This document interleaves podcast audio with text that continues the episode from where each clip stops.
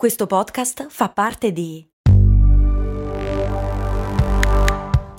Voice Podcast Creators Company. Ecco il suo resto.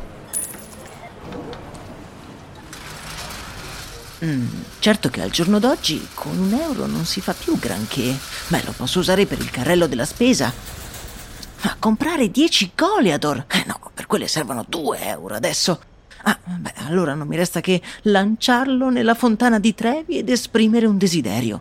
Oppure, beh, potrei investire sul mio futuro. Ma un euro? Beh, sì, su Scalable. Scalable, che supporta anche questo ascolto, è un'app che ti mette a disposizione gli strumenti essenziali per costruire una cultura del risparmio. Ti consente di investire in modo flessibile in azioni, ETF e fondi, creando piani di accumulo automatici a partire da un solo euro. Altro che Fontana di Trevi. Amplia le tue conoscenze finanziarie e fai crescere i tuoi risparmi nel tempo. Scopri Scalable per i tuoi investimenti. Link in descrizione.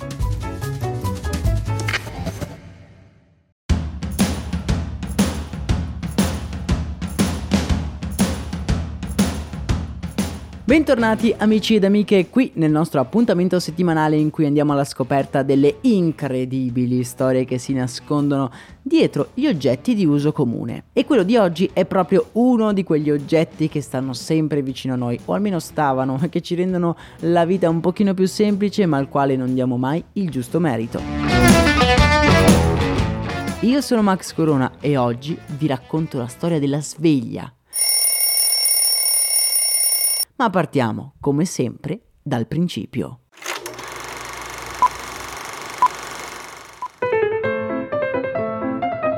Come è intuibile, la necessità di svegliarsi prima di un dato momento della giornata è stata una necessità fin dall'antichità. Prima i ritmi degli esseri umani erano scanditi dal sorgere del sole e nessuno sentiva la necessità di svegliarsi ad orari diversi. Ma provate a pensare, oggi lo diamo per scontato, ma c'è stato un tempo che interrompere il sonno non era una cosa così facile. Anzi, per interrompere il sonno serviva un'altra persona, già sveglia.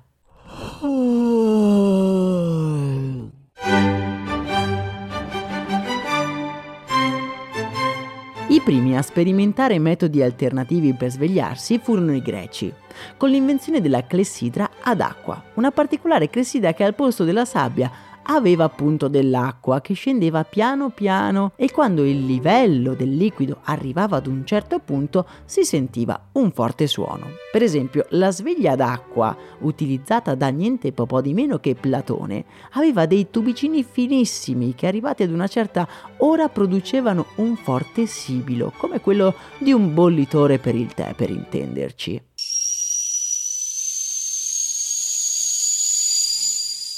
Con la diffusione del cristianesimo in Europa si sono diffuse anche le chiese e con le chiese, non ve lo devo certo dire, si sono diffusi anche i campanili.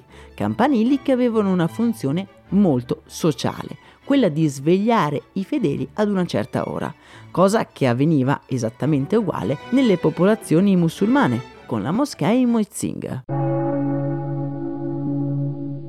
Ovviamente le campane non funzionavano proprio benissimo, soprattutto per quelli che non vivevano nelle immediate vicinanze della chiesa. Lo stesso principio però si utilizzò anche con la rivoluzione industriale. La diffusione delle fabbriche porta nuovi ritmi e quindi nuovi orari lavorativi e furono le stesse fabbriche ad organizzarsi per svegliare i propri operai, che quasi sempre abitavano nei paraggi. Grazie al Factory Whistle, un marchingegno a vapore che dall'alto dell'edificio dava la sveglia un po' a tutti.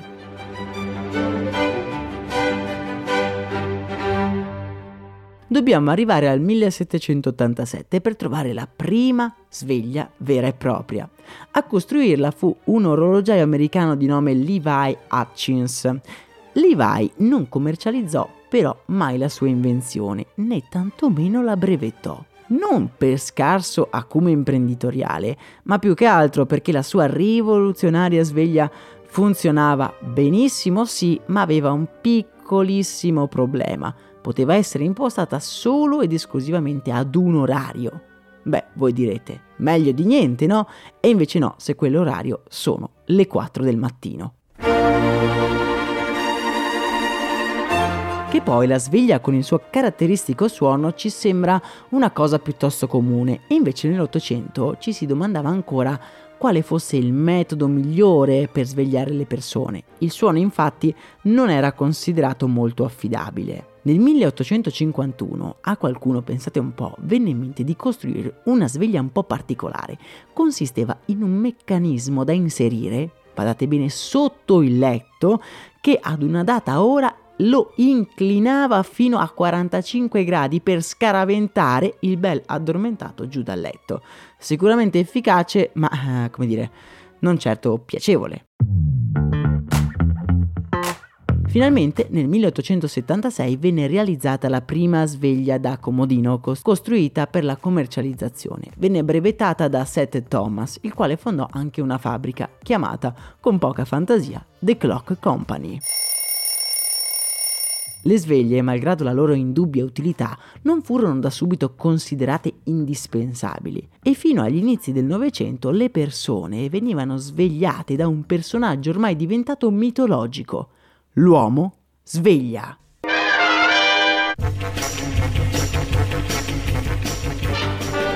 Ma chi era questo supereroe mascherato? Fondamentalmente era un impiegato del comune che andava letteralmente a bussare alle finestre delle case ad una data ora per svegliare le persone al loro interno. La professione è ormai scomparsa, come avete notato, ma al tempo pare fosse molto ambita e retribuita. Già perché forse era l'unico che si doveva svegliare da solo. Oggigiorno sono pochissime le persone che utilizzano le sveglie, o meglio, utilizzano quelle all'interno dei loro telefoni. Ma sono sicuro che tra di voi c'è ancora qualcuno affezionato alle vecchie sveglie. Fatemelo sapere nei commenti oppure nel canale Telegram. Mi raccomando, se vi è piaciuto questo episodio, iscrivetevi al canale podcast e lasciate 5 stelle come valutazione. A me non resta che augurarvi una serena giornata nella speranza che vi siate svegliati in tempo questa mattina. Un saluto e un abbraccio da Max Corona.